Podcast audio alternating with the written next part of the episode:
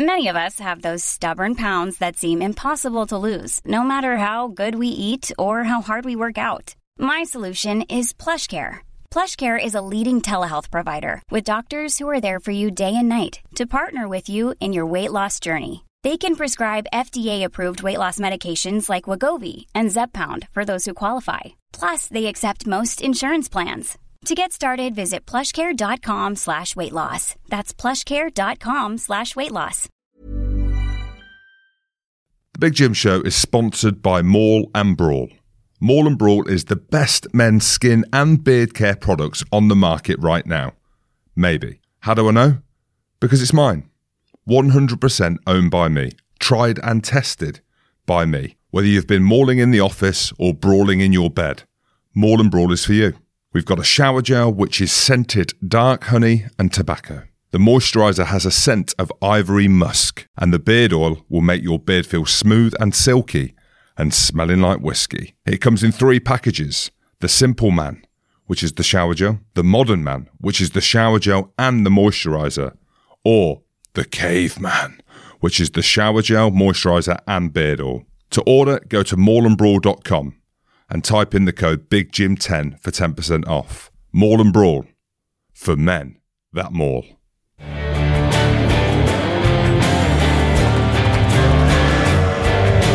Big Jim is wearing his heels.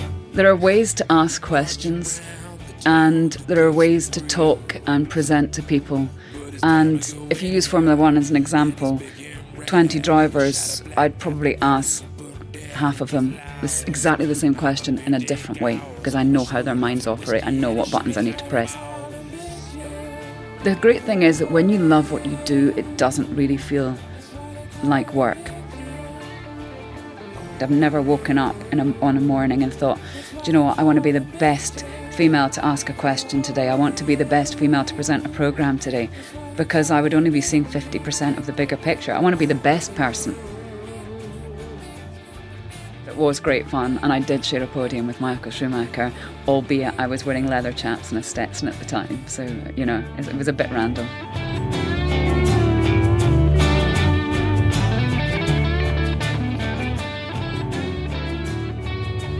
On this episode, I'm joined by one of the best in the business. It's the wonderful, the lovely Lee McKenzie. God, you must be raking it in if you're on the AG ones. No, I've been on AG1, Athletic Greens, big shout out, for years. Well, I'm an investor in four or five. Are you? Yeah, I am. So I'm like staying true to your Saracens friends. That's a big shout unlike out. you, Well, no. who's on the AG one. I'm on AG1. I swear by it. This is the thing when you're traveling on the road, Yeah. Oh, everything. Oh, everything. you have to take everything. Yeah, I like my bag is normally full of things that will keep me alive for the next month. yeah. Actually, that rehydrate that four or five have brought out is a game changer. And I gave it to one of my colleagues during the Grand Prix who was so hungover, and within about fifteen minutes they were like, "Zing!" Really? Yeah, yeah. What's in it? I don't know. What I haven't is in asked George and Tom. I'm not sure if they. I'm a big advocate of that kind of stuff. The CBD, I take that. I do. Four, Yeah. five. Uh, There's a couple of other lads. Sport and stuff. Pure sport. Look at us just giving Yeah, people. the millions are going to be like, oh, who are these? Who do you think you are? Yeah, but then as someone did say to me, um, a supplement is meant to be that. It's meant to supplement good things in your life. You can't Yeah. just live on a supplement. well, big shout out to Athletic Greens, AG1. And See four or done there? five. and four five. George Kruis. He's not asked me. He sent me stuff. I said, well, actually, he didn't send me stuff. I was like, you're sending everyone else stuff. and You're not sending me stuff, and my back is wrecked from doing all George Kruis's training. and then he played the big games. No, they're good though. They're good lads. Him and Dom Day. Yeah. Yeah. Have we even started? I don't know what's I, going well, on. let's we'll get into it. It's great to have you in the, in the studio. We've been talking about it for a, a while, haven't It's we? been a while. It has, and then we were t- together last week at the World Rugby Conference Award in Dublin. We were. Do you enjoy it? I loved it. I was hosting and we had to have lots of meaningful conversations. And then along came something called Boom Time, Hmm. where we're all given a stick that we just had to like hit our hands with and make a musical note for 45 minutes. Yeah. I thought that was incredible. Some of the stuff I struggled with because it's I'm not used to it. So Boom Boomtown, I did enjoy Boom time. Boom, boom time. Sorry, I, think- was. I was engaged. B- boom time. Boom, boom, boom. I want to have a dun, dun, dun. A cup of tea. Yeah, I want to have a cup of tea. So we did. It was a team building exercise, and then we did. I told you about it. Whether this building bridges out of chopsticks, which I refused to do, Yeah. and there was a load of things that come from the World Rugby Conference. So, for the listeners who don't know, so Lee McKenzie was there as one of the greatest hosts ever. So when you were there, I was like, "Wow, they mean business! Like this is a real thing." And it was a team building, get to know each other, and again, people will know that I've got a new role at World Rugby as creative director, whatever that means. But this is all new to me, like the corporate environment. Yeah. And I saw you with that. I was like, oh, okay, it's the real deal. Game on. And it, it- game on. That was it. That's one of the taglines. And there was different speakers that came up, and it was like part of the team building stuff. But also, they were revealing within the whole organisation the insights. And I've never done insights before, but it's basically you've got to do an online thing like a questionnaire, and then it comes out like what you are, whether or not like uh, the color of red of angry men, or yellow inspiring and lovely, blue boring as hell and analytical, green like undecisive and just there. I'm being harsh there, but it was to get to know everyone, Yeah. and it, it was quite insightful. Yeah, I didn't get to do that bit. I think that must have been on the Thursday. I was there the Tuesday, Wednesday. But it's interesting. I think people who come from a team sport background treat these things very differently. I didn't ever do team sports really at school, or if I did, it was like to a very basic level. Any sports I did were individual. You could say that presenters are quite selfish people, journalists are quite selfish people. So everything I do is quite individual. So it kind of amazes me when I look round and or I go to these things and listen you know the importance of team and working together and things because it you know it's a little alien to me whereas um you know in conversations i've had with former players or all the rest of it i'll say but what happens if you really don't like someone who's in your team and they're like well you just have to get on with it and i'm like well, maybe that's a healthier approach as opposed to harboring a grudge for the rest of your life. But it's it's really it's an interesting dynamic for me going to these sorts of things and seeing it. I always think you can learn something about what you like or possibly what you don't like. But yeah, it was a good couple of days. Yeah, it was. The thing on that insights thing, and I'm a bit of an outlier. Like, I, I just am. Like, I do love being in, in a team. Like, I need that. I yearn for it. But I also like stepping out and doing my own thing. Like, mm-hmm. I'm a little bit rogue, and I like that. As Yeah. in, I'm unapologetic about that. But then doing these insights and stuff, a, a lot of the businesses do it, don't they? So you get to know oh, your Oh, yeah. colleagues. Like, everyone has a voice, everyone has feelings, which we all know. But that was the interesting thing. I'm just going to get mine up here actually because I'm going to profile Your results. profile you. Not all of them, not all of them, but I took a screenshot of it somewhere. See, I did one of these things once, and the guy, I actually just had to sort of profile myself.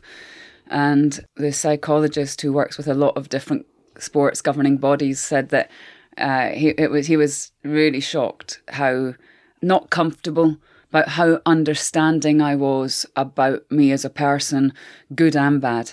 You know, I I sort of sit here. I, I think I pretty much know my flaws. Um, are they flaws? Some some people would definitely say yes. I don't know. It's just part of me, and I can change them. But uh, yeah, I, I'm I'm pretty aware of who I am. All right. It doesn't mean to say it's it's good, but you know, I think that's half of the thing, isn't it? Knowing yourself. Well, let's find out. Let's Oh. find out. So I've got the I because the, the way my mind works, I took a picture of like the negative Okay. ones of your colours. So My colours, well, no yours. No, I'm- you can say yeah, everyone's. You've not so, profiled me, have no, you? so- no, you can. I'm going to try and guess, but I say this because me and the wife had an argument the other night, and the the bad colours of me came out, and the bad colours of her came out, and I sent her this kind of. I called it a pie chart. It's not a pie chart, is it? It's like a circle wheel or whatever it is, and I said that was the red energy of me coming out against your green. Do you want to hear the green? So I called her green on bad. So this is like. So, so there are positives. I don't know which ones they are. I've just gone straight for the negative ones. But if you're a green, you're docile. I- And you got. I called my wife a green. Docile, bland, plodding, reliant, and stubborn. I meant the stubborn part, but okay. I had to read out the docile. I just think and the locks are being changed whilst you're sitting here. I know, I know. And then I said I brought out my yellow, Okay. which was excitable, frantic, indiscreet, flamboyant, hasty. But she said, "Well, it's not." She said because you were red, which was aggressive, controlling, driving, overbearing, and intolerant. Intolerant. Yeah. That was me. And then you've got blue, which is I'm not a blue fan. Stuffy, indecisive, suspicious, cold, and reserved. And I said that was weird. And she said, "Well, you can't say that." Hmm. I might have a couple weird." of bits from blue. I might be cold, Okay. cold towards people sometimes. So the blue one is also like very analytical. Mm, Maybe. Doesn't speak unless there's something that really needs, needs to be said. I know. No, no. I shall find out over the next hour. we might have a little bit of uh, a little bit of a blue, but we learnt that from the World Rugby Conference. Okay.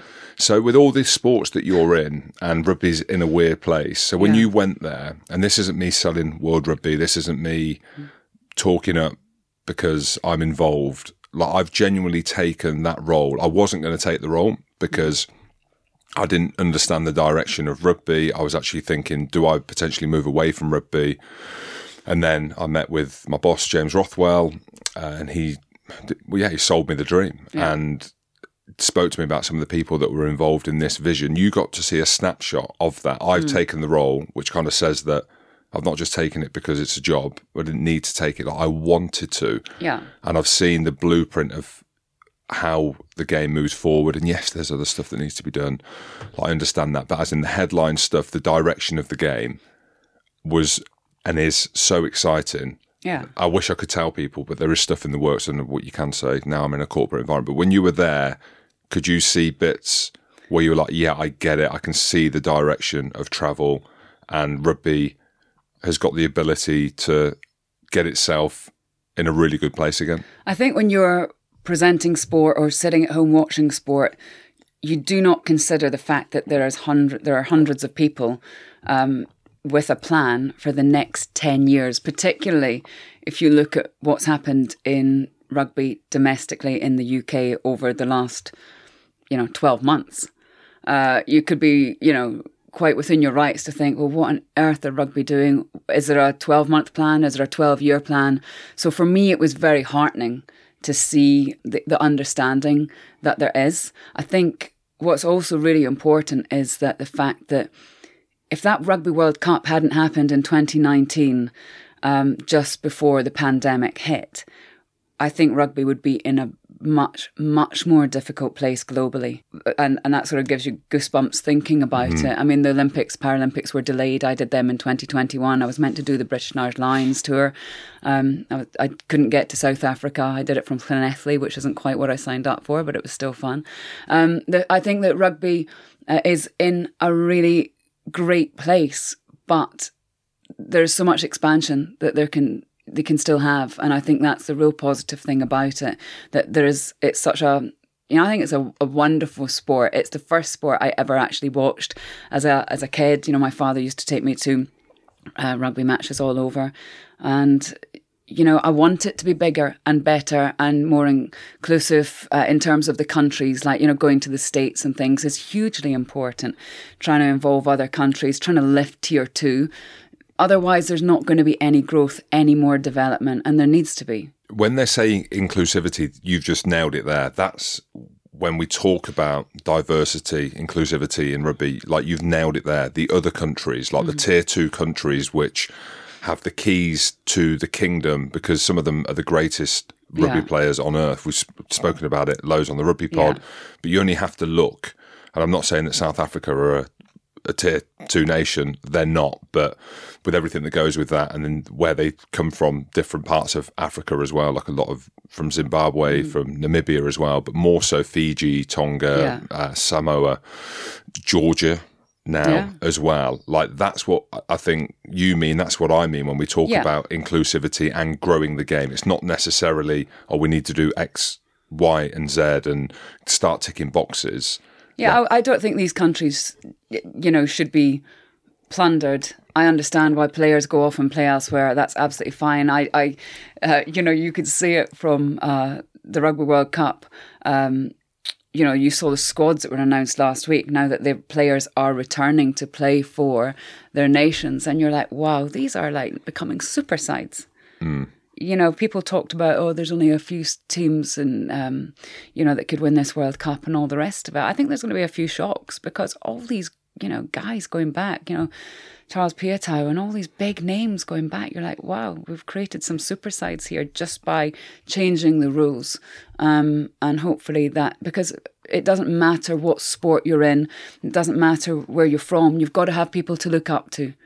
And if you're coming from a Pacific island, um, you want to look up to people who are representing your island, not who are representing England or New Zealand or even Scotland or something like that. I understand why it's happened, but um, how how great would it be to get back to the stages where you know Fiji, uh, Tonga, Samoa, you know they are really properly taking the world on. Yeah, it's really exciting. Like the World Cup is going to be unbelievable. Yeah, I cannot in, in wait. France, like genuinely, because we are sat in the studio in London, and the Premiership is not even on its knees; it's on its back at the minute. And I just put a tweet. I'm not great on Twitter. That's why I love doing podcasts. I'm just not great at like well, you know, because I send you voice notes. I'm not great at texting or typing, and I can't contextualize. But I put a tweet out about like the World Cup, how good it's going to be, having watched the top 14 Yeah, oh, final. mega. I mean, France is just a crazy rugby country anyway, and it's a thriving market from all points participation, uh, co- the commercial TV deals, salary of players, which I'm big for, and people hate me keep banding on about it. But France, talking about Japan, the investment that they've got, yes, it's money coming from big businesses, and there are pockets of growth where I, I see the game is in a great place, and I think the World Cup in France will showcase that. And I am one for being positive about it. I understand the problems and the issues rugby's had, but all sports have issues and problems, but also see the positives. And I think the World Cup in France will paper over, if that's the right term to use, the cracks that are in the game, but hope, hopefully, like propel us forward. It's the third biggest. I'm going to say it's the third. It might be the fourth, but the third biggest Yeah, they showcase. said the third. Yeah, Yeah. They, they said the third, you know, at the World Rugby Conference. But like having been there, and you think about the football World Cup, how big that is, the Olympics that you've been a part of as well. It's the third biggest. Yeah. Like that's rugby. That's my sport. Yeah. That's a sport that you're involved in as well. So rugby's not dying. No, you could- you just have to look at the Six Nations that we had this year for that as well. I think that was uh, okay. There was a lot of politics going on during it, particularly in Wales. But yeah, I thought I thought it was fantastic to see Italy raise their game. Um, that's what you want. You there shouldn't be a match that you go into it almost knowing the outcome before it started. And I think it was um, it was a bit of a tonic, you know, for for all the other dramas that had been going on in the background. positivity. I weren't going to talk about, too much about rugby with you. well, I have been listening to your book for the last few days. Oh, wow. I Thank have. you. I was very happy actually. Big shout inside F1. Inside, yeah. Are you sick of the sound of F1. my voice? Because I actually narrate the audio Yes. I like that. Okay. And I did ask you because I'm not great at reading either. So Mm-hmm. audiobook, and I was like, I'm only going to listen to it if you're narrating Yeah. it, like Matthew McConaughey does his green lights, or Yeah. rad or rad. Like, as in, I need the authenticity with it. And there was a few things. I haven't listened to it all. Okay. Nine hours or eight hours Yeah. and a bit. But War I was I was very happy because the introduction, the foreword, Yeah. is by David Coul- Coulthard. Coul- Coul- I was going to say Coulthard, but you Uh, everyone calls him David Does he Coulthard. hate just it?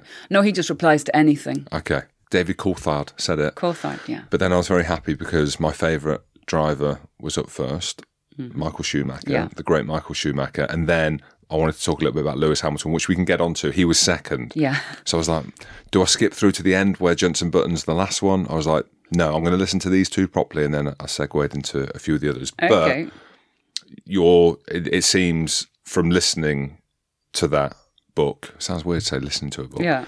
that it, it would is it fair to say that Formula One is your favourite sport, the one that you've grown up with? I mean, because you're across so many rugby, we've just touched on Formula One, tennis, Yeah. Olympics, like the biggest sports. But I get the sense that Formula One is the one. Formula One is all encompassing just because it has taken up so much of my life, um, which wasn't really a, a conscious choice.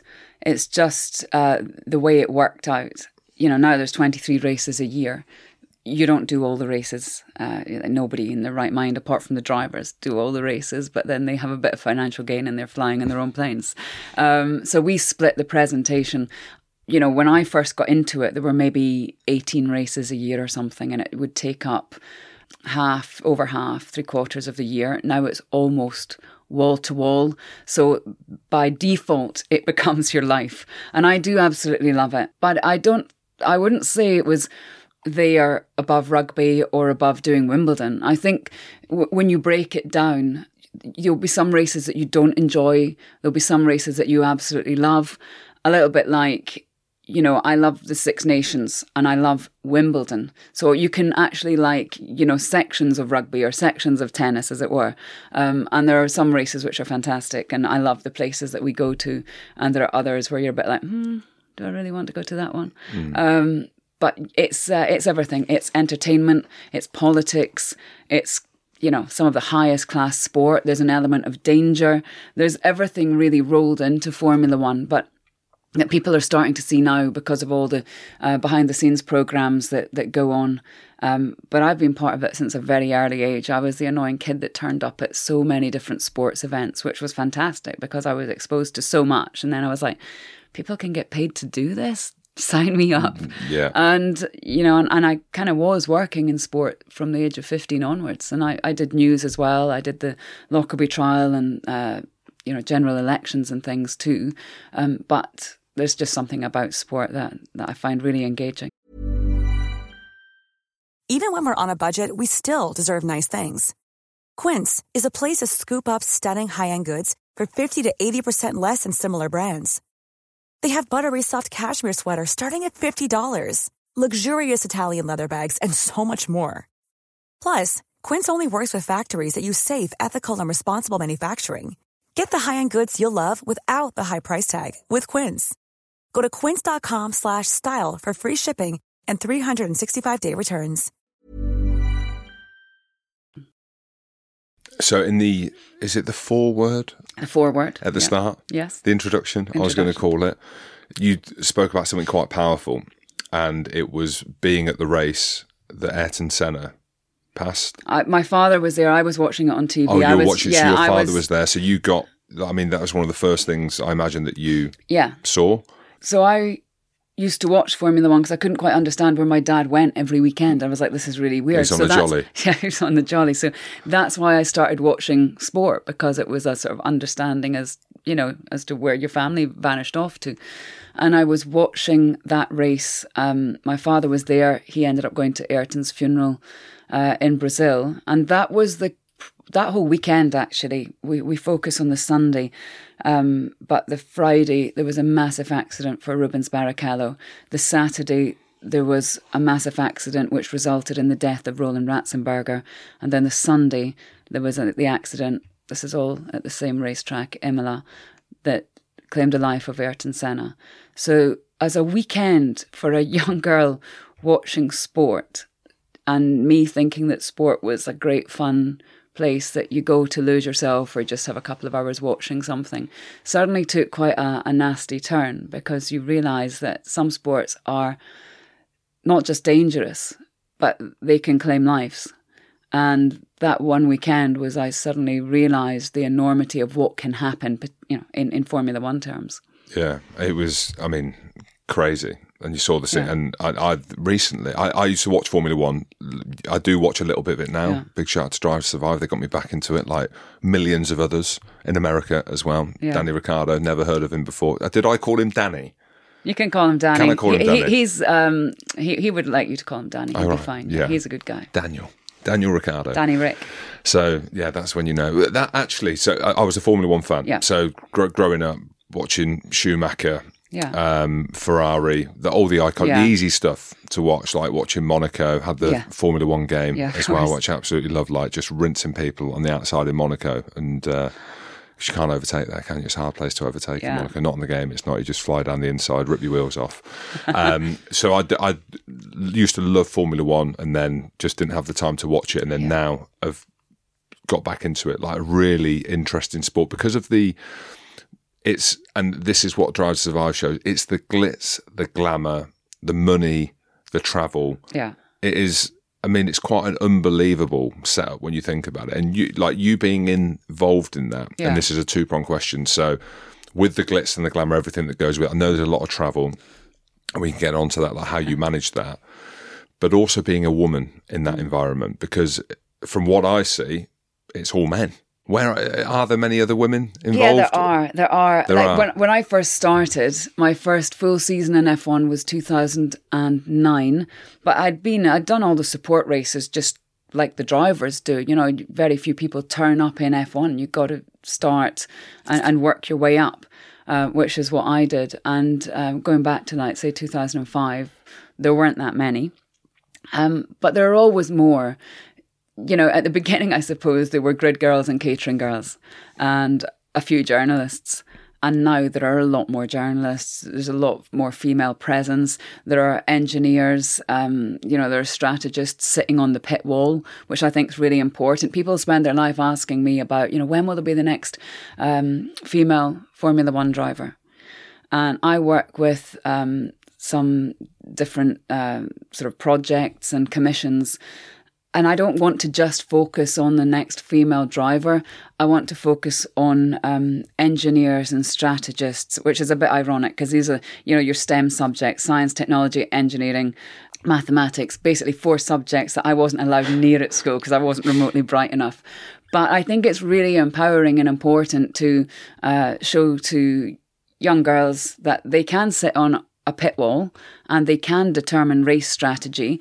And some of the you know the great females um, or the great strategists out there are, are female, but you maybe don't get to see that as much. So it's not like I'm the only female wandering around. You do sometimes get on a plane because quite often we charter flights, and sometimes you get on it and you'll look round and you'll be like, yeah, all I see is mass massive men but you, i don't even really notice it because it's my work and and you've been in it you all ju- your life yeah as you well. just sort of like get on with it So uh, women can race, can they? If if there was a woman that came through that was good enough, she'd be able to race. 100% And has that happened before? yeah, Excuse there my have, ignorance. there have been female Formula One drivers in the past.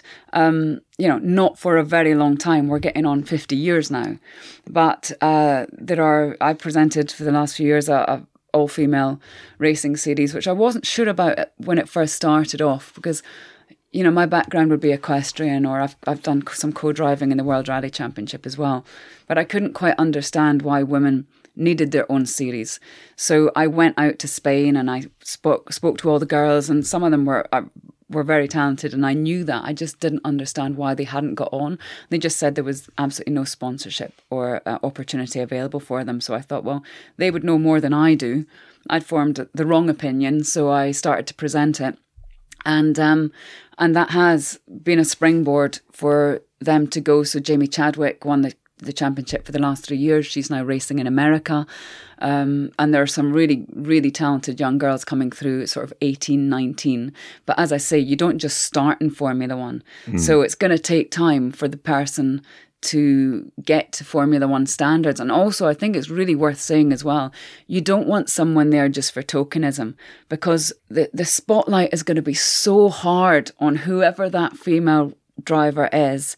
She can't be average. And there have been a few guys over the years who have been on the grid that it's always discussed, you know, should they have been there? Have they bought their place there?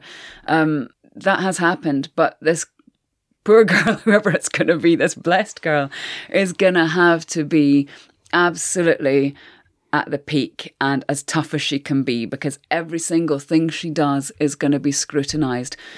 But she needs to be there on merit. That's the most important thing for me. There can be no tokenism. She needs to be there on merit. Otherwise, it undoes all the all the efforts that have been made for the past few years. Can you see it happening? I can see it happening, but I can't see it happening in the next uh, three, four, or five years. Because the amount of science and investment to look into that space, I mean, it's obvious, right? In rugby, a woman can't play in the men's game because of the contact element. But from a racing point of view, have they looked into anything why there aren't more women?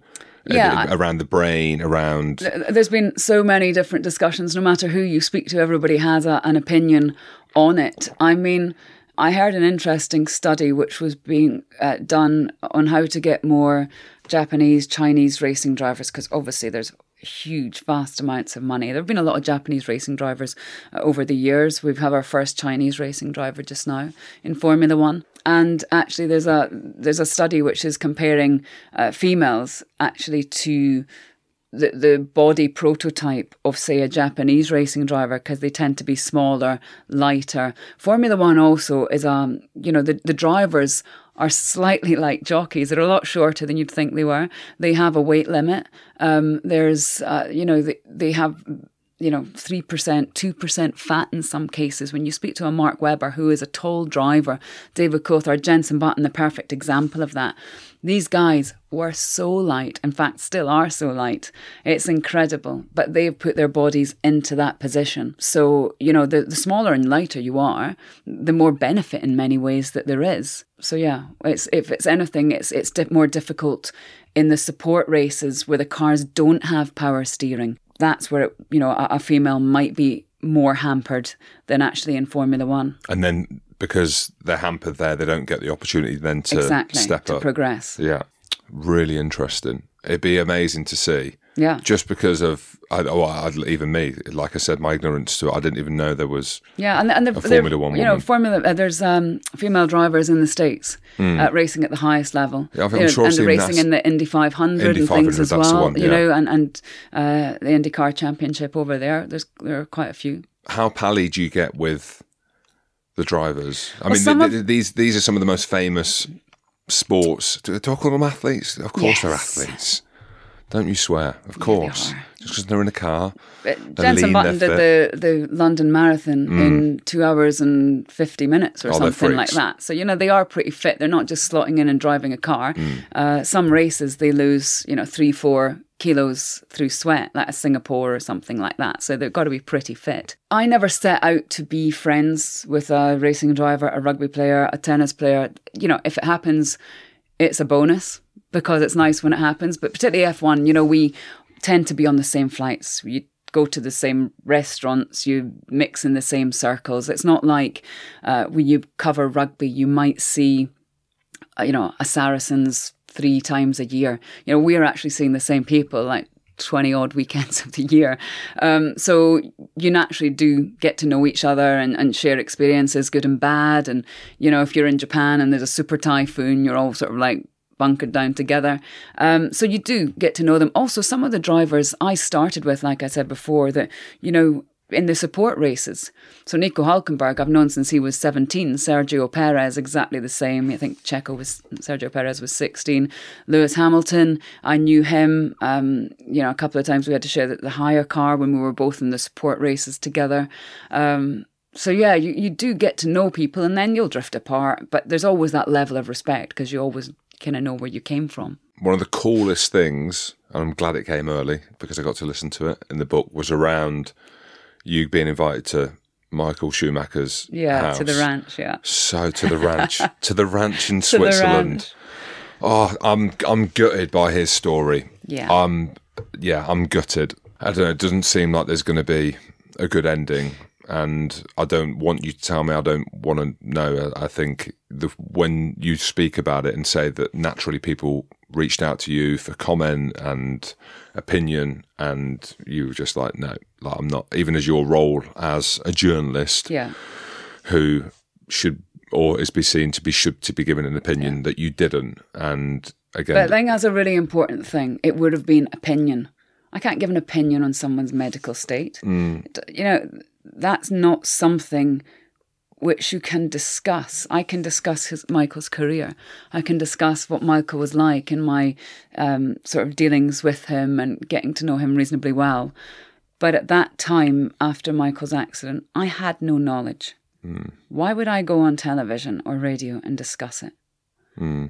A lot of people did, but it just didn't feel right at all to me. Hmm. why have they not what why has nothing come out like why do you think because you've got one of the They're most just very famous private. yeah They're just and, and sometimes I think it's maybe angered the absolute diehard Michael Schumacher fans because they've invested in his career, even in his you know going to see him, um, merchandise, all the rest of it. So they would love to know out of the goodness of their heart. You know they would love to know, but uh, I don't know. There's a whole thing. Uh, in journalism generally is it public interest or the interest of the public i think that's always a really important debate um, but we don't own the right to someone's personal space i think that a lot of people particularly nowadays with social media social media and things think that everybody owns the right to everyone's. There's no such thing as privacy anymore. Hmm. But I'm really against that.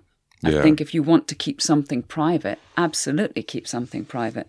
It's none of our business what happens in other people's lives unless they want to put it out there. Yeah, absolutely right. I mean, sad. Gutted. Really sad. Yeah. Um, what was it like though with him being at his? What's his gaff like? As you could imagine. Do you know what was strange? I, like you, grew up watching Michael Schumacher dominating a sport that I loved.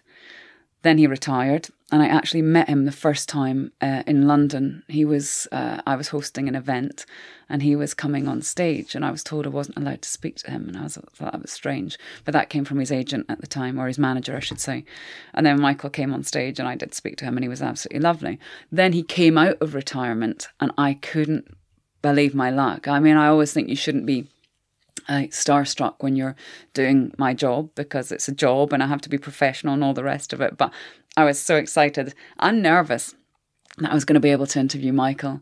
And for whatever reason, we just uh, quite early on we did interviews and it got a lot of traction. You know, it was when you know social media and things were was kicking off massively, and people would see it like worldwide. The BBC had the rights to Formula One. It was going out in countries all over the world. And um, yeah, and it just took on a life of its own. So therefore, you know, sometimes I'd do an interview with, with him, and then the following week we'd you know, he'd want to address what he said to me. So therefore, I had to go back and do another interview with him. And he'd start off by saying something like, Lee, I think I made you very famous last week.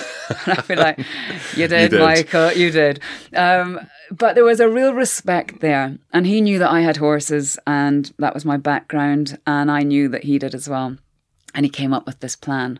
Uh, his family, particularly his daughter Gina Maria, um, is a very good equestrian, and but in Western riding. So you think of like Yellowstone. It's not quite rodeo, but it is reining. Uh, that's what it's called. It's like dressage a gallop, and I'd never done it before. So I got on this horse in West Sussex, had like two one-hour lessons, couldn't move. I was in absolute agony, and then I was like, okay, we'll take it to Switzerland, and the BBC were like what are you doing? Uh, you know, you have to do a risk assessment. So we're like, what is this? And I was like, well, it's literally dressage, a gallop, basically. It's a series of movements. Do you wear a hat? No. Do you wear any body protection? No. Is this your own horse? No. Bareback riding. They can basically, well, you have a saddle and stuff, but they were just like, they were, this is never going to pass. And I was like, I will take the hit on this if, if there needs to be one. And then the sort of like the final question was like, do we need to insure Michael Schumacher? I was like, no, you don't. And then it was like absolutely fine. So we went out there and it was fantastic. And he was an incredible host. But we were like the, you know, when you get the mascot that like comes and tries to take a penalty kick that, and like the crowd go wild because like the, who are these people? You know, clowning around. That was essentially us. We were the halftime entertainment. So it was the European Championships. People like who really knew what they were doing. And then there was myself, Michael, and a few others, and um, it was amazing. And we did an interview, and it went out on camp, it went out on BBC, and all the rest of it. But it was great fun, and I did share a podium with Michael Schumacher, albeit I was wearing leather chaps and a Stetson at the time. So you know, it, was a bit random. So cool though. What's he like off the camera? But I mean, because Great. we're talking about one of the greatest who've ever done it, and you talk about the spotlight just around social media. Imagine if it was now. Oh my Um, gosh. It'd be. I mean, he'd be one of the most Yeah. famous people who wears a helmet, so you don't even see him. Don't. So that that's the thing much. that exactly, and that's why for uh, social media has really opened up the world of um, you know motorsport because these guys, you know, it's not like a golfer or a rugby player that when the final whistle goes or when they get to the 18th and the you know the ball drops in the hole that you see the elation or disappointment on their face. You know, it's a faceless sport in many ways, which is why it has been opened up because of social media and other programs as well. Um, but I always got on well with Michael. You had to be absolutely ready for anything that he would say, both on and off camera. But he has he had such a, a real warmth about him. I mean, it's in the book, but I went to film with him uh, the week before the British Grand Prix at the Mercedes factory, and for some reason he. I was to paint the Mercedes TriStar on the front of the Formula One car, but it was like with one of those paint guns, and it was awful. I mean, literally, it just was like flying around out my hand. And I just had my nails done because I thought I should look, you know, smart on camera. And he grabbed my hand and he got the paint gun and he just sprayed across the top. He's like, Do you want a manicure? And sprayed across. but I really don't think you're meant to get this sort of like car paint on your hands. It's probably mm. quite, you know, lethal. And it was there for like two weeks. I was walking around like the Tin Man or something. I had this silver top of my hand. You should have got it tattooed and said, Do you "Mi- think? Michael Schumacher did that. That's what I, I've got a picture of him through. I don't even know if he it says it's signed. You know, you get the like the stamp on the back saying he signed it to Jim or to Jim, as he would say. He didn't say love from Michael Schumacher. Let's just say it does. He signed it, so Okay. I've got that at home. Keeping it for, and I've got Lionel Messi's boot as well. I'm sure. Oh. Yeah, it's probably not, but it says it is. Where did you get these? so I bought the you bought Lionel. them at the Barras in Glasgow. They're not legit. Went- so I got the Lionel Messi boot in Cyprus at a military event Okay. for about 500 quid. No one wanted to buy it. I thought that's Lionel Messi's boot. 500 quid, it's an investment. So what would that be worth now, do you reckon? I don't know. 50 grand? No. It's not. He's not signed it, has he? Well, you kind of want a certificate. And I've got a certificate. Oh, right. I well, have. But does that mean it's legit or not?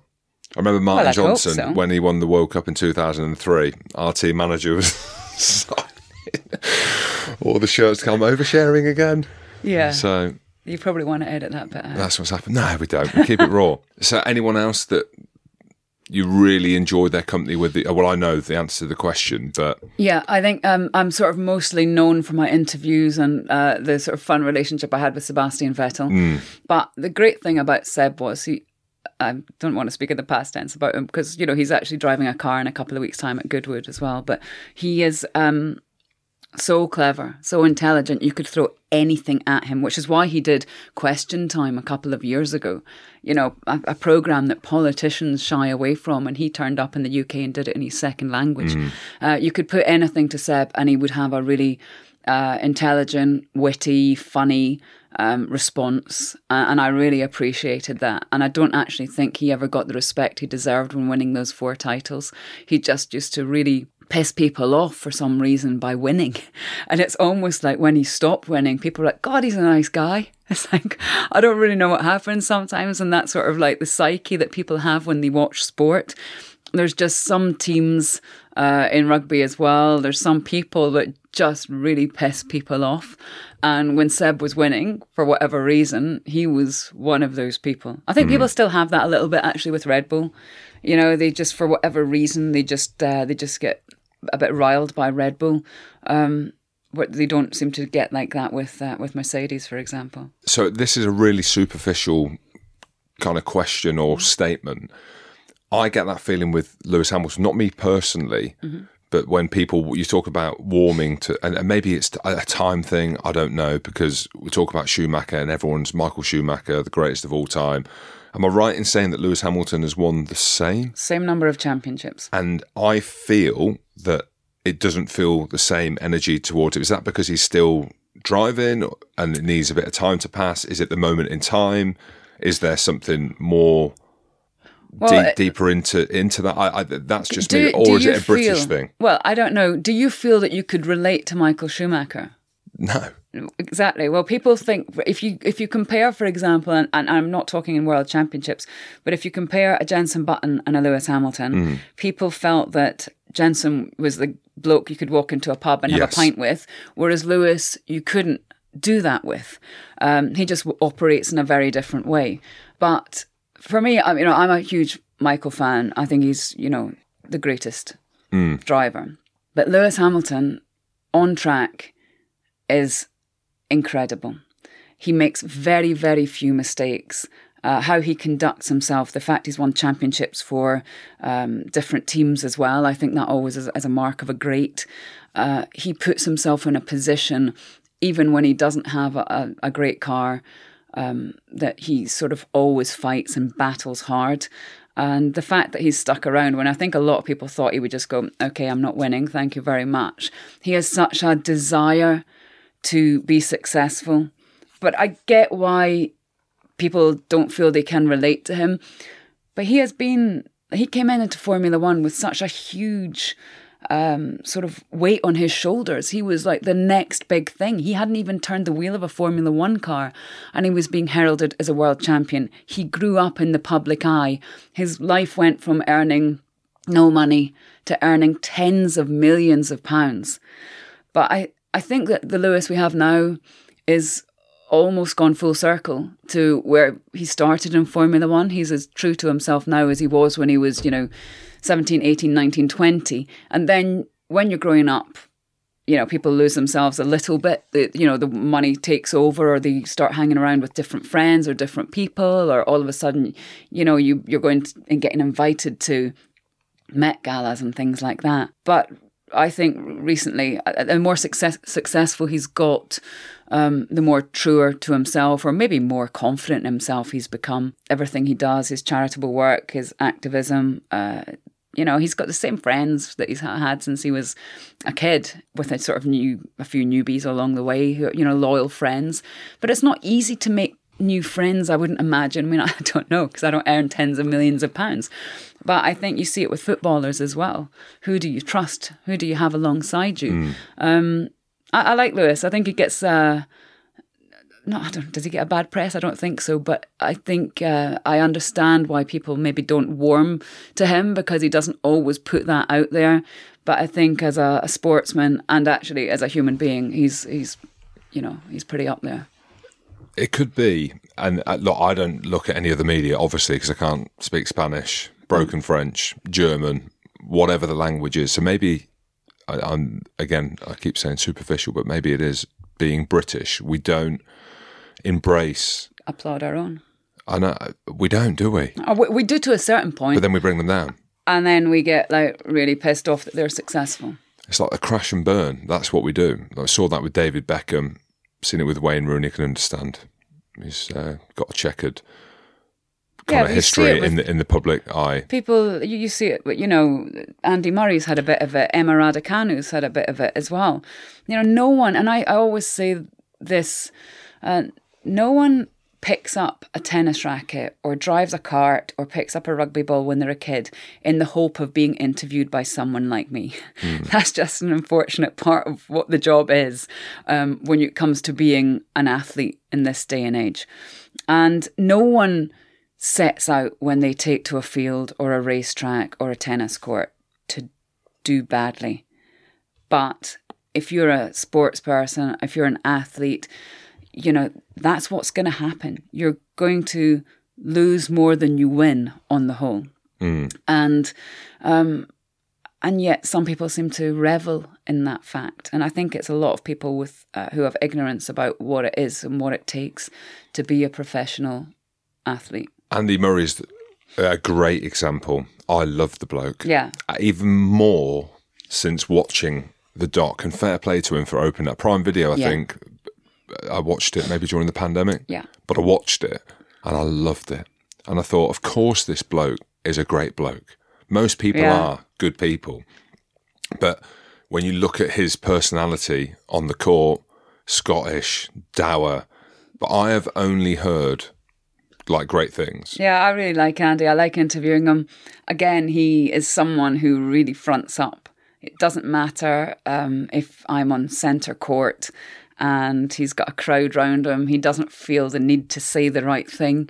Um, or, or what would be perceived to be the right thing.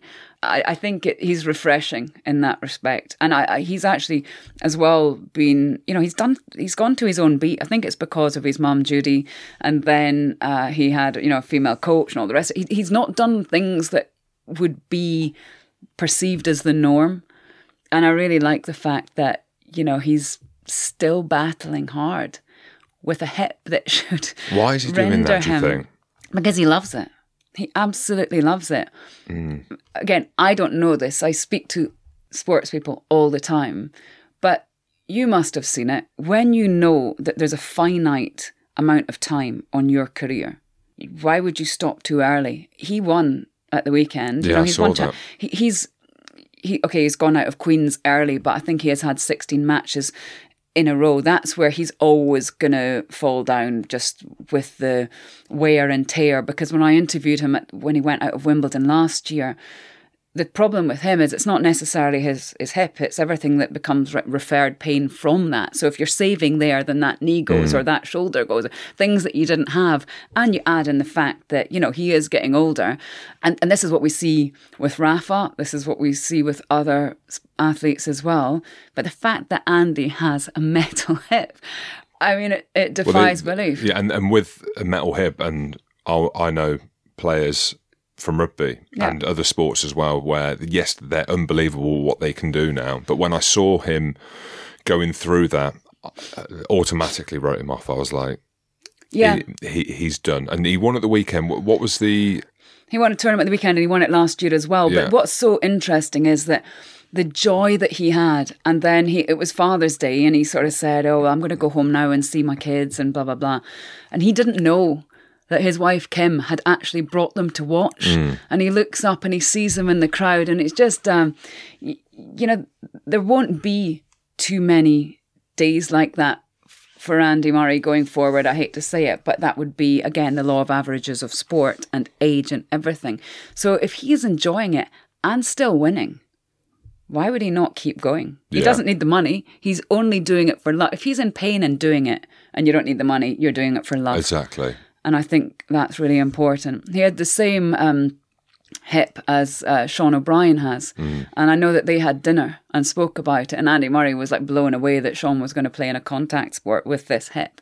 And uh, Sean was blown away the fact that Andy was going to be like, you know, shuffling around sideways and trying to slide on clay and all the rest of it. But that's why Andy, you know, didn't play the French Open and, and saves himself for, for the grass court time. So fingers crossed it because he went out of Queens, it means he won't have a seeding for Wimbledon, um, which is tricky because it could, you know, he could meet, you know, one of the top 10 in the first round. But, you know, I can't wait to see him there. I'll be on court and I cannot wait to see him. When he won Wimbledon, I was Yeah. just thinking about it as you were talking. I got goosebumps just thinking about it. Yeah. The emotion.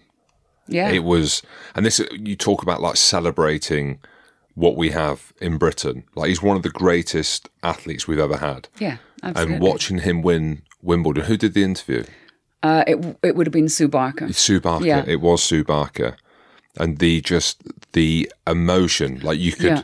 and the thing is with tennis, right? It's all so close, isn't it? And uh, I think about other sports. I talk about rugby, like the greatest sport on the planet, because I'm obviously want to talk up my sport. Yeah. But then I look at like what would be the most difficult sports from a pressure perspective, because Yeah. you're in a team sport. It is much easier if you're having an off day. Like you can hide a little bit. The greatest don't hide. I didn't hide. But when you look at these individual uh, sports, and I look at tennis, Tennis blows my mind. Yeah. Tennis blows my mind when I'm on court and watching it. And when you see them almost having sort of a, a bit of a breakdown mm. and screaming at their box, and they are so lost in that moment. It's like they've forgotten that there's an entire stadium of people on top of them watching them. They forget that there are television cameras, the pressure that they are under.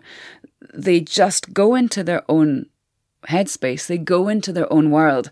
And I'm fascinated by tennis players in particular because that's probably the only sport I cover of individual athletes, but they fascinate me. They fascinate me in the interviews I do with them afterwards. Um, you know, they have a team, but like, you know, we're talking physios and managers and people like that, coaches. Uh, in that moment on the court, it's them and half the time it's them against themselves hmm. because it is such psychological game that you know you, you look at someone like Carlos Alcaraz who's number one in the world. He will be well he is a grand slam champion but he will go on to be a great. How great we're not quite sure. He gets to the final of Roland Garros the French Open and he looks at Novak Djokovic standing over the other side of the net.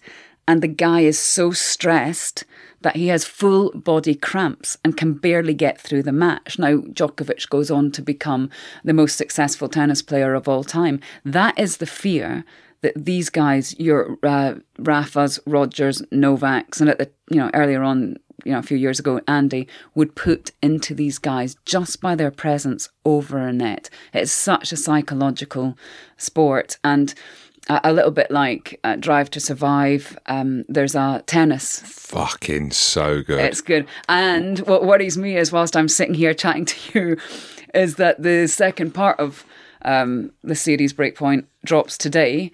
And I just know that the producer came up to me at the Miami Grand Prix and went, Lee, you're going to be in the Nick Kyrgios one for Wimbledon. It's amazing. And I'm now sitting here thinking, it's today the 21st of June. It comes out today. So I really need Does it? yeah, because obviously last year I did a lot of interviews on court with Nick, and they became uh, they got again a lot of traction uh, worldwide. They went really well, I really like it. but um, yeah, it was just about giving him the space to be him.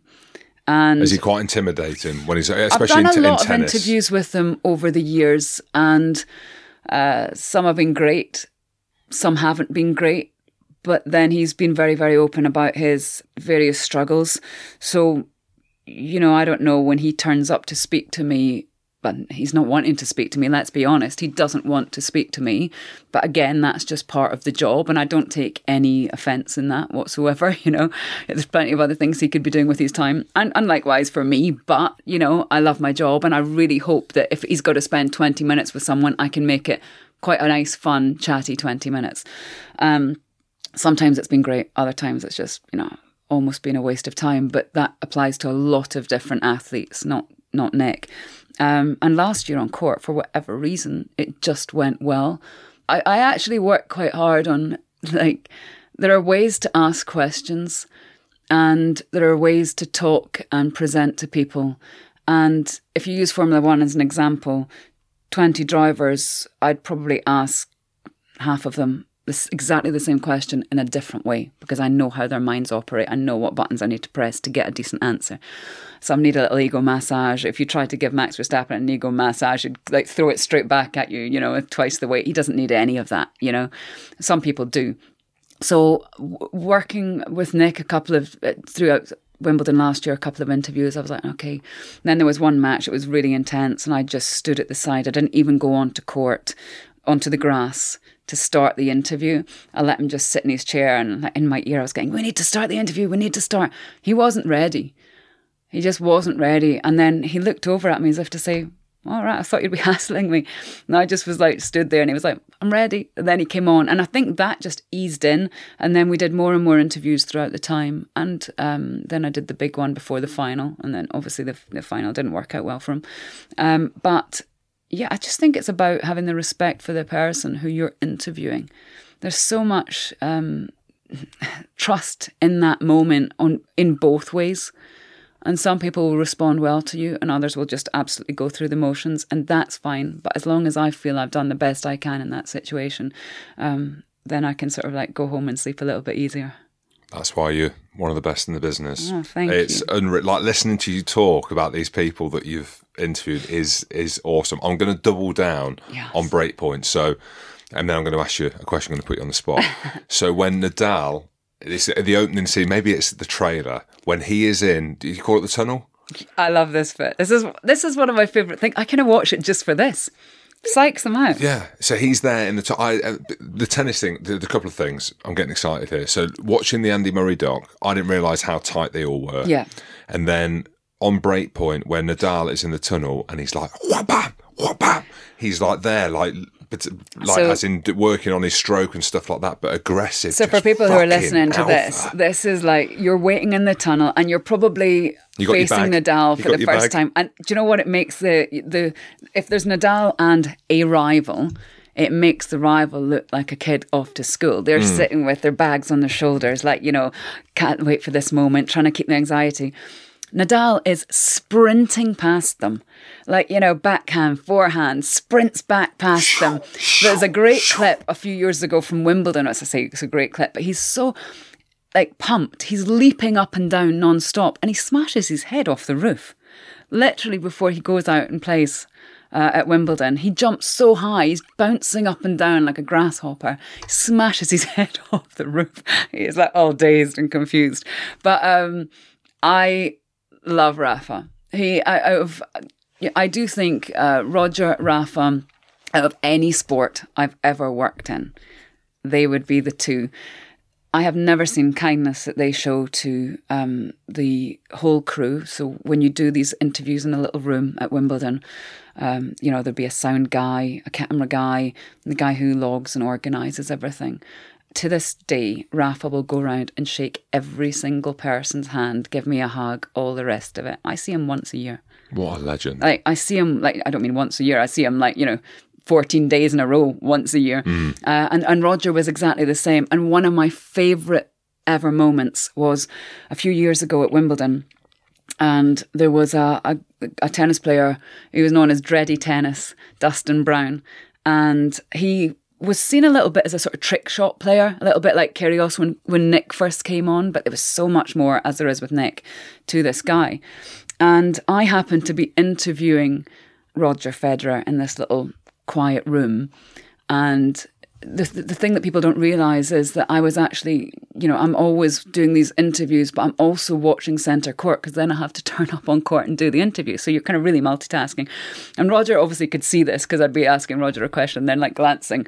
And um, he said, and Roger said, Are you doing this match? And I, afterwards I said, Yeah, I am. And he went, This guy's really interesting. And he sat down with me in front of a TV monitor and watched about five, ten minutes of the match. And he's like, in three shots, that ball's going to go here.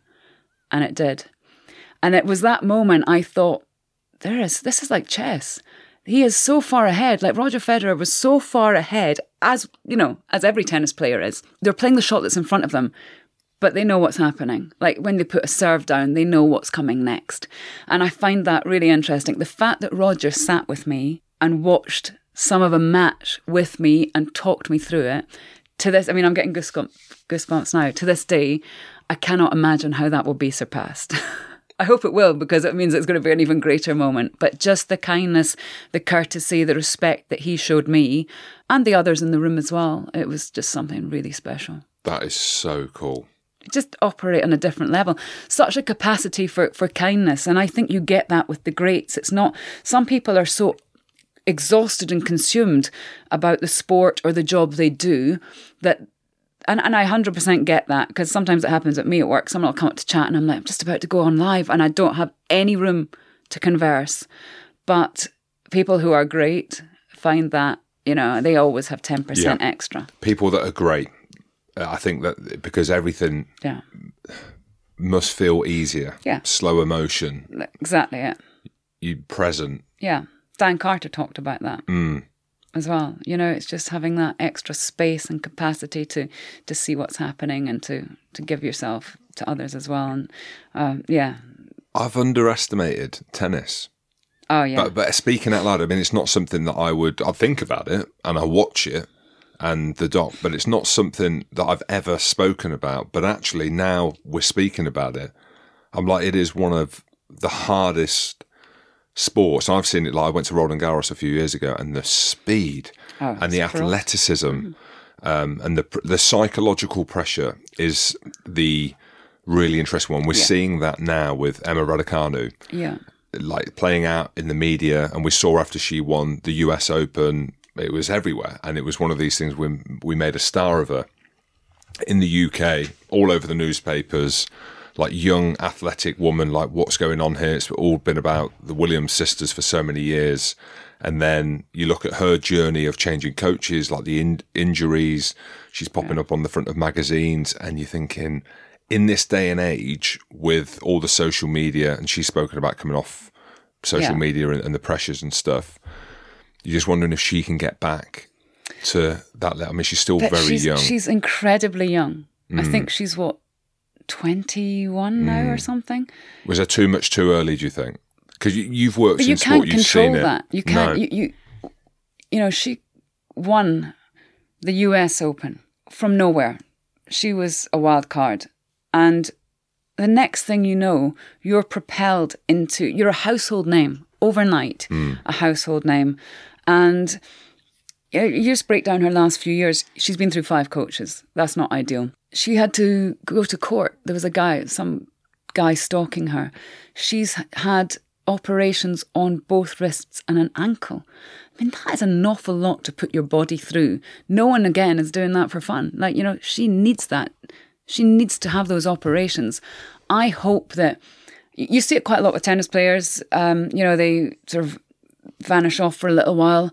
Maybe they don't reach the potential that they showed, whether it be in juniors for her, it was obviously US Open, and then um, you know they come back stronger because they just need to develop and grow. And I'm not talking about just you know with their own bodies. It's it's the mental game is colossal. Psychologically, uh, can you imagine just being like running around at Murrayfield?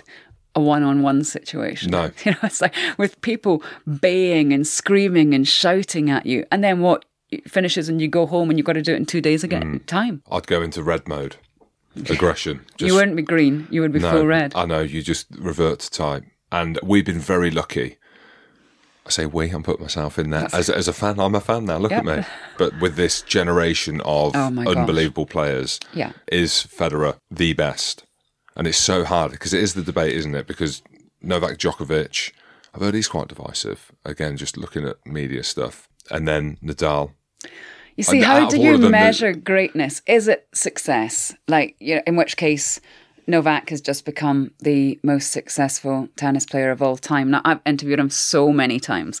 I've, you know, learnt Serbian words to be What's able he- to what's say he like? Well, I th- he's only ever been lovely to me. Hmm. He's only ever. Be- I can only judge someone on how they've been to me because otherwise, it's you know, it's not fair. I- But um, I've done some great interviews with him. He's always very kind. He, you know, he's he's takes time. In fact, I'll give you a story.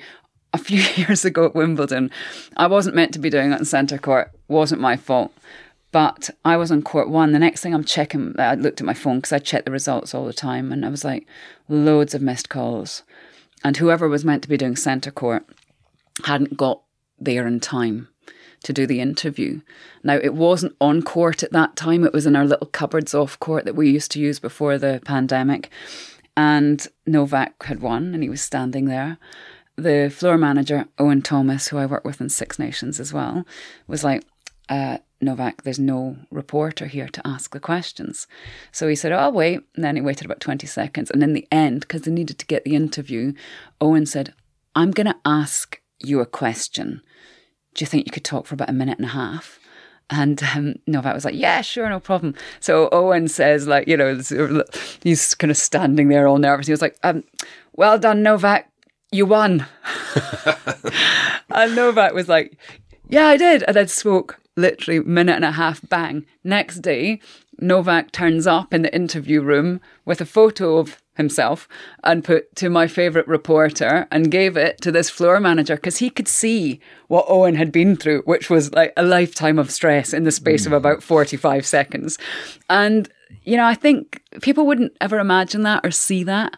I know Novak went out of his way to make sure that Owen felt that he'd done a good job, which I think is really, really lovely. in the most unimportant time of the day for him as well. Absolutely. And I just think that that is, uh, you know, so, you know, people say that Novak is divisive. And, uh, but for me, the stories I've heard and how he's or how how he's been with me is, is great. I'm a huge Rafa Nadal fan. I love the energy. I love like Roger is immaculate. You Never know, sweats. Never sweats. You know, everything's white. Cardigan. Remember, he went through the cardigan era. You know, would turn up. You know, just so classy, perfect. Rafa, an uncontrollable ball of energy. You see it before he serves. You see it how he is. You see it in the tunnel and the dock racing around. You see it in his interviews. I love that sort of. He's, he's definitely not a flawed genius. He's just a genius in my eyes. But he also um, comes out with these big lines about, you know, he knows how great he is. Now, you don't get most of them um, never say that out loud. Roger knew it. Rafa knows it. Rafa would have won so much more had he not had the injuries that he's had. I mean, His knee, I, I had a similar his knees, his injury. Mm. feet, his hips. You know, when he stops, he is going to be in all sorts of bother. Um, but I love, I, I just, I think he's fantastic. And actually, when you looked at, um, you know, the, when you when you basically get the Laver Cup and things, and you get these like dream teams. I loved seeing how Roger and Rafa were together, how they interacted with each other because they are so different, and yet they're not. They're greats at their game. The level of respect was colossal, and I, I loved seeing them together. because on the Andy Murray one, they he talks about growing up and going to the same kind of academies as Mm. the, so. Are they mates off the court?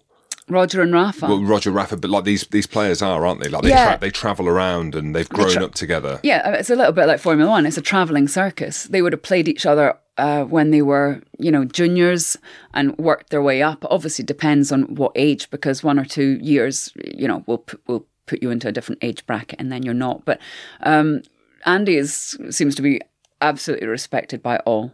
You know, it doesn't matter if it's a Nick Kyrgios or a Roger or a Rafa or a Novak. These guys all absolutely love him, and I think that's a sort of real mark of, of a person. I'm going to give him my top five. Top five in tennis. Top five in tennis. I didn't even we were going to talk about tennis. I wasn't even sure you knew five tennis players. I do. Yeah, I didn't think I did either. Well, I've just given you four. You have. Uh, so this is based on nothing other than my mind now and emotion. Okay. So I love Andy Murray. Okay. Like, I'd love to get him on one day. Please, Andy Murray, come on. He need, he needs. If he brings out a book, he's going to need listeners, isn't he? He's going to need people to. Can I just say, with. I'm not here just because of my book. I'm just here not. for a friendly chat. Well, well, this is what it's turned into. It's a conversation. It it's not even an interview. It's a conversation. So I keep looking at the, the name Inside F1. I should know that, shouldn't I? Because Yeah. I'm doing the interview conversation. So number one, Andy Murray. Okay. Just because Andy Murray, Scottish, absolutely. and Scottish. I love Rafael Nadal, and I kind of put it in there. He had a patella tendon injury, so did I. In a time in which it was tough to have that injury because they, there was no kind of cure. Owen Hargreaves, the footballer, had it. Mm-hmm. He had surgery. Rafa didn't. I didn't. And look at us. So we're on a level. But does he have the big Rafa show? No, he doesn't. No, he doesn't. So no. one up to you. No, yeah, I'll take that. Thank you. Does he follow you on, on social or not? I see he's not going to see this. No. So Andy Murray, I've gone Rafa two, Yeah. Federer, but he could be one. But I've gone Roger Federer. Love him. I don't know this bloke that well, but I've read bits of his book. Andre Agassi. Yeah, great loose, book. Great book. loose as a goose. Okay. So, You're bringing him in for different reasons. so I'm bringing him in. He was actually a great tennis player yeah, as well. but they had them like. Did he play with the wood ones, the wood rackets? No, no he didn't. No, that was before. No. That was Boris Becker, who we can't talk about. He seems wild. we He's- can talk about Boris. Yeah, I'd have I'd have him because I want him on because of the like his story about being in jail and stuff like that. That'd be pretty cool. But I'd have to go number five. I I can't think say you've, you've mentioned about six or seven. have. I right. Let me go five, and then you can give me three. So I'm going to go Andy Murray, Rafa Nadal, Yeah. Federer, Yeah. Djokovic. I'm going to go, Yeah. and then Andre Agassi. I didn't really watch Agassi play that much. Agassi was was great when I first started like watching tennis and things. That whole Agassi, Sampras, Sampras as well, Pete Sampras. Do you know the, the BBC office at Wimbledon is um, hilarious. Th- things happen in there. I've got a photo on my phone. Actually, I, I was we were doing this thing because quite often there's a World Cup or something around the corner, and for the geniuses at be decided to come up with Coppa Api, which is the Keepy Uppy challenge. Um, and we were trying to get everyone to do it. So I had to go to the practice courts and like, hi Andy, would you mind doing some keepy uppies on camera? So this is like, you know, all of a sudden my my job for the day. And we'd asked Rafa, and Rafa turned up in the office, and I'm picture on my phone is uh, John McEnroe watching Rafa Nadal trying to do keepy uppies with a tennis ball, which is just like literally fired across the room, like obliterated. It's like a pinata's gone off. There's things flying from every direction. And Boris Becker in the room at the same time. And I just looked round, and this is like a, a room where there's like boxes of tonics, caramel wafers, and the bin needs to be emptied. It's like an absolute tip. Stationery cupboards exploded, all the rest of it. And I'm looking around thinking, Boris Becker, John McEnroe, Rafa Nadal doing keepy uppies. That's quite good. I'm so jealous. I'm going to get into tennis. Well, you sound like, I mean, you know a More minimum five players. Well, give me your three. Rafa, Number one. yeah. Roger. See, I I might be a bit clouded because I'm, I've met these people and therefore they've created such an impression in my life. Um, I don't want to leave out Andy, but then I do think, and, and Agassi, really. Okay. I think so. Because he was who I, again, so much of who you follow and support in sport is uh, who was part of your childhood. Uh, so, like a Michael Schumacher for me. It doesn't mean to say I'm not, you know, I, I know Alain Prost and, you know, never met Ayrton Senna, but I completely appreciated what they did. Um, but for it's so much of um, what shapes you as a child is, is what you see. Yeah, the- and then the you go back and you look back and all the rest of it when you develop, you know, a sort of interest in something. But for me, I think I just, uh, I loved Agassi. Again, it was like he turned up like this, um, just the hair and the headband, and it was just all a bit cool and un- unorthodox. You know, he wasn't really playing by the rules in terms of, yes, he was wearing white, but it's not quite what Wimbledon had seen mm. for a while. So, yeah, he stood out for me. I like Lleyton Hewitt as well because he was Australian. Yes, I've met him a few times. He's very nice. Yeah, he's got a bit of Heath Ledger about him. Yeah, he's good friends with Mark Webber. Is he? Yeah. Aussies. You've got such a cool life. Do you feel like that or not? Because When I talk we, about we were it- talking about the amount of travel, and this Yeah. isn't about moaning. No. I struggle with travel, Mm-hmm. and it takes the joy out of some of the stuff that I do because, and whether because I'm big, I don't know whether it's the flying, I don't know what it is, but I struggle with the jet lag and all of these things. So I can't 100% enjoy some great opportunities that I have. If you're on the road as much as you are doing these amazing things, like, are you tired? Well, I do suffer from insomnia, so I have been awake since 3 a.m. And that's in the UK. I think it's just an overhang of everything that happens. But And you were nervous about coming on here as well. I was well. really nervous. Yeah, with all the people that Exactly. you interview. Um, but I, I don't know. I mean, I, I, we do sort of all live our lives by this that you, you only have a, a limited number of heartbeats, so use them wisely. That's how a lot of people in Formula One operate. So between the Six Nations matches, I went to Malaysia to give a one hour talk um, in February. So I literally uh, left a match, flew to Malaysia, spoke for an hour at a conference about how 5G and data has changed the world of Formula One, and then buzzed straight back and then did the next match. That's kind of how I operate. It's uh, it's not particularly healthy, but um, I do try and put things in place to keep me healthy. But saying that, I am about to start from next week every day until the 1st of August, every single day. And I am a little bit over, um, sort of overwhelmed by the thought of that. They are great things. I'm presenting three F1 races and Wimbledon and the uh, preview shows in the week up to Wimbledon. But it is a huge amount of time. Um, and then I take August off, and then September, October, I'll do Rugby World Cup, and then I'll also present three Formula One races at the same time. Now that is intense, but you know I do have to be slightly sensible. I had a, I had been asked to go to Singapore to do a one-hour talk again, and it was a Tuesday between the two uh, World Cup matches, so I, I technically was free. But there comes a time where you just have to be slightly sensible. You will make yourself ill if if you carry on like that. So yeah, I'm. I think I've got everything in place for the next five weeks. It is literally every day. But yeah, I'll just have to. I just have to fingers crossed and, and get through it. With your preparation, Yeah. do you do it when you're traveling? Like, do you have any kind of hacks? You don't sleep on the plane because we were Yeah. talking about not eat. You can fast on the plane and do all these things, but the amount of preparation that must go in, like anything from just getting the names right, not of the headlines, but of people that you might not have heard of before, like Yeah. the data, the stats, and everything that comes with the stress of being on screen. Yeah, Like, how so does that all F1 work? F1 is actually quite easy because I'm part of it. And, you know, as long as I watch the races and get the notes and uh, know what's happened, then that's fine. But I will have to write my script for the Friday morning programs that I'm presenting at Silverstone on the Thursday whilst I'm at Wimbledon. It's the only time I have. Then I leave Wimbledon the Thursday night. Now there's a roof, so it might go on till half 10 at night. Then drive to Silverstone and probably be in for 7 a.m. and then do the programs that day. That's my choice. That's fine. But I have, you know, it's two different channels. So I can't say to Channel 4, I'm sorry, I was really bad at my job today. I was really tired because I was working for the BBC yesterday. That doesn't fly. Um, so I do a lot of prep. I have to do a lot of prep for, for Wimbledon, certainly, because I drop in on, on tennis, you know, once a year. Maybe I do sometimes Eastbourne or Queens. But yeah, uh, the great thing is that when you love what you do, it doesn't really feel like work. People are paying an awful lot of money to go to these things, and I'm there getting paid to be there. So I have a responsibility to to be good at my job. Um, and quite simply, if I'm not good at my job, then I won't be there next year. I always have that in the back of my mind. So I do put pressure on myself. There's no doubt I'm fortunate that most of the things I'm doing, certainly over the next three or four weeks, are UK based. So there shouldn't be any jet lag involved.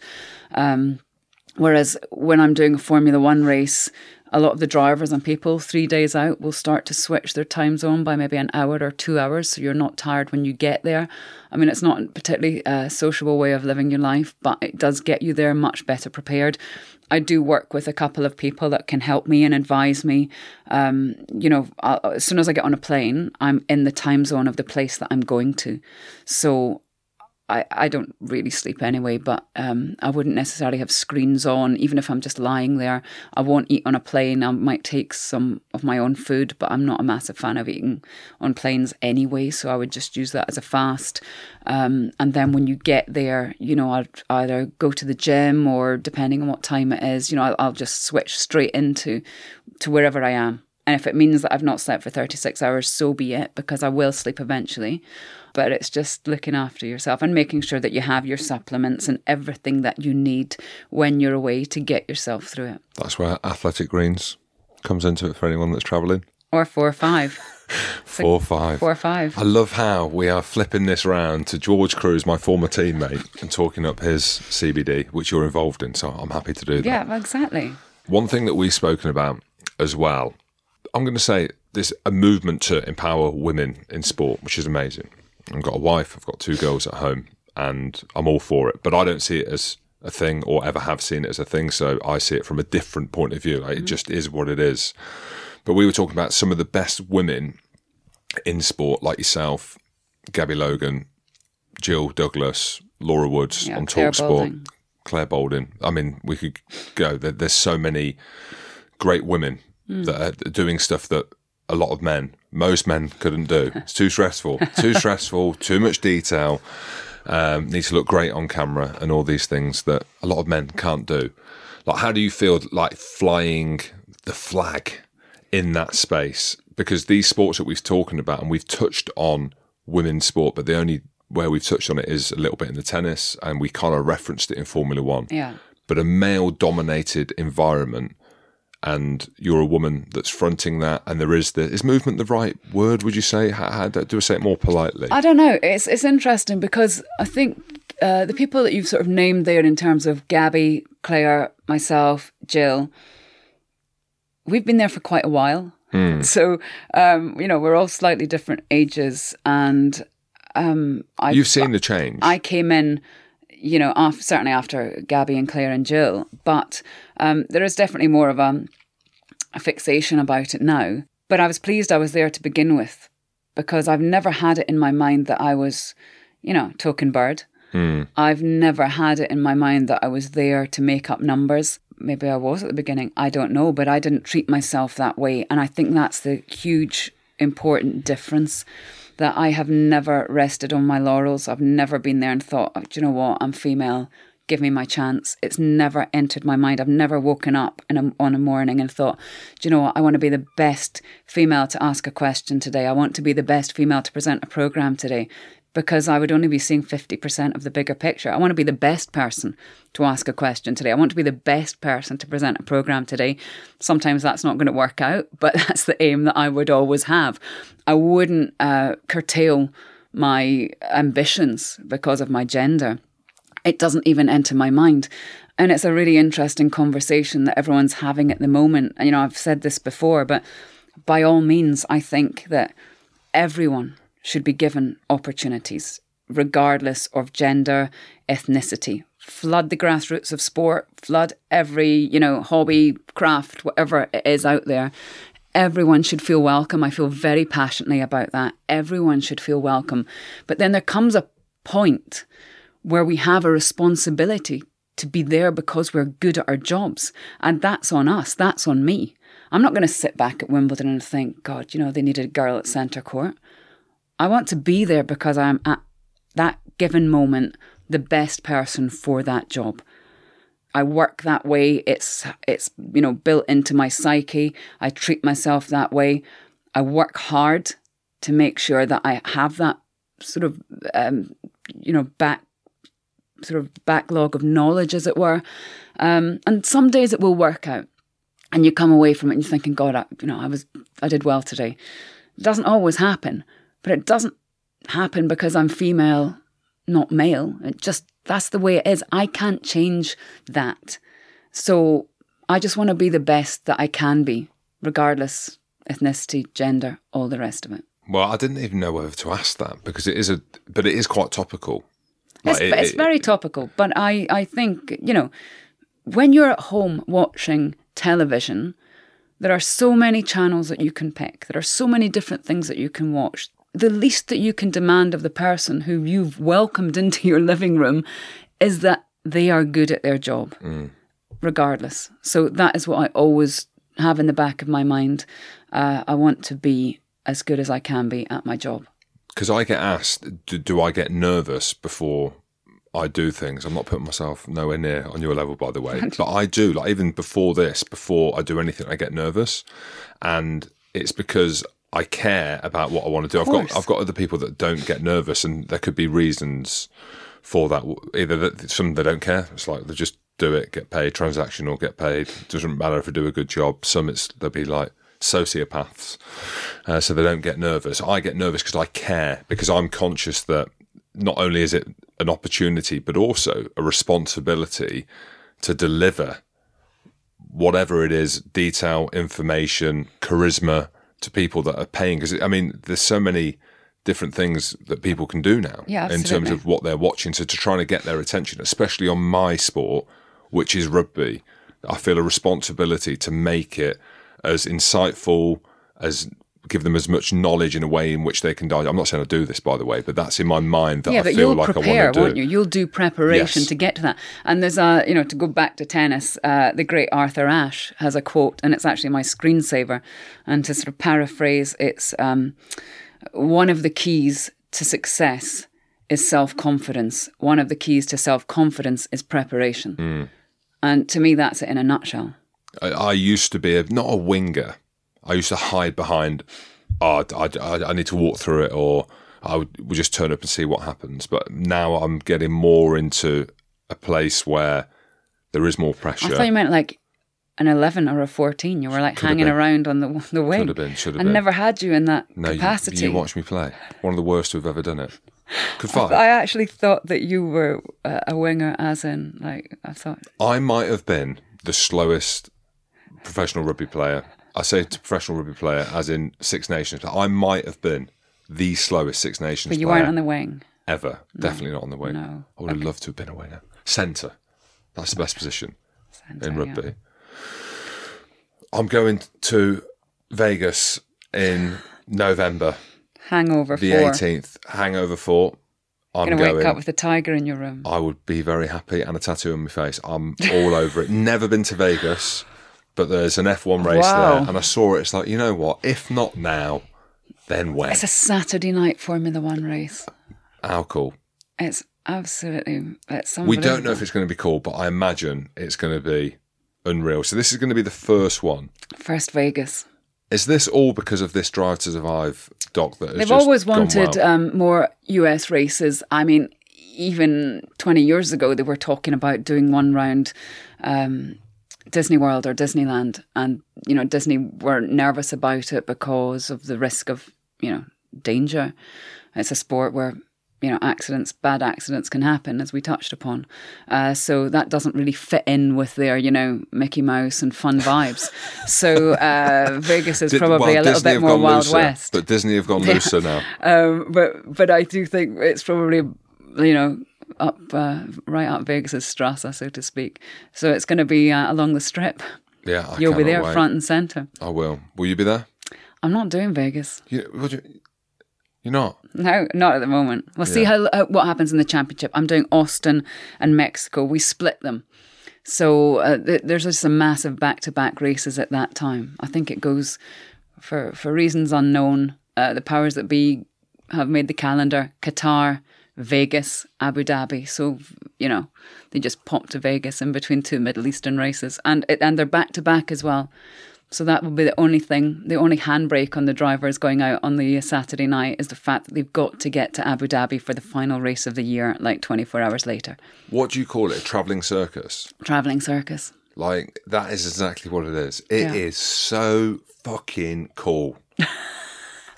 hey, like as in the uh, coolest thing on the planet to drive around in them cars. They're like jets Yeah. with your helmet on, flying their private jets. yeah, but you know what was really cool, and I've mentioned it before, but you know, when Mark Webber's last race, it's like, what does a driver do at the end of their career? What's he going to do? And Mark Webber took his helmet off and drove the track and like the wind blowing in his hair and all the rest of it. So I thought that was pretty cool. Hmm. As your big farewell moment, like the last time you're going to be in a car. Is that what he did? Yeah. And they were furious. They were going to penalise him for it. He Oh, was like, bring it on, it. bring it on. Yeah. What are they going to penalise him from? Yeah. He wasn't racing again. I keep looking at the name. I don't know why it says Inside F1. Not that we're here necessarily to promote, but I wanted to have you on even before yeah, the book came out. beforehand? But for people that might want to get it, do you want to do a little well, I think you said it all. Um, inside, Inside F1 that you narrate. Inside F1 is out uh, now in paperback, hardback. You get lots of photos on that. Jim Oh, do you? Yeah. Right, I'll have to Don't buy worry. Yeah, I'll buy but, one. But Jim, you listen to it. Uh, the foreword is by David Coulthard, narrated by myself, and it's not really about me. It's about the careers of seven Formula One drivers, but told using all my old interviews um, and current interviews. But yeah, it's you know when I got a gun pulled out on me in uh, Brazil, that was the the weekend that Lewis Hamilton became champion and took a horse to Michael Schumacher. So all their careers are basically told through uh, my random and amusing stories with them. But you'll learn an awful lot if you like Formula One and you don't know the backstories to the drivers. Um, this should fill in any of the blanks. Yeah, it's really cool. And I spent one of my credits. You saw me press the button. I know. I did. Not wasted. I did say I would have, uh, you know, given you a free copy. No. But you were adamant. No, it's. It was between Harry Potter and myself, and I won out. I've loved it. Thank you. I didn't think Thank we were going to talk about as much. much tennis, but I'm happy we did. Well, I'm, I'm excited. Uh, That's that is my life for the next few weeks, so I'm very excited about tennis. Me too. Let's do it again. We'll Thank do it again. much. Thank you so much.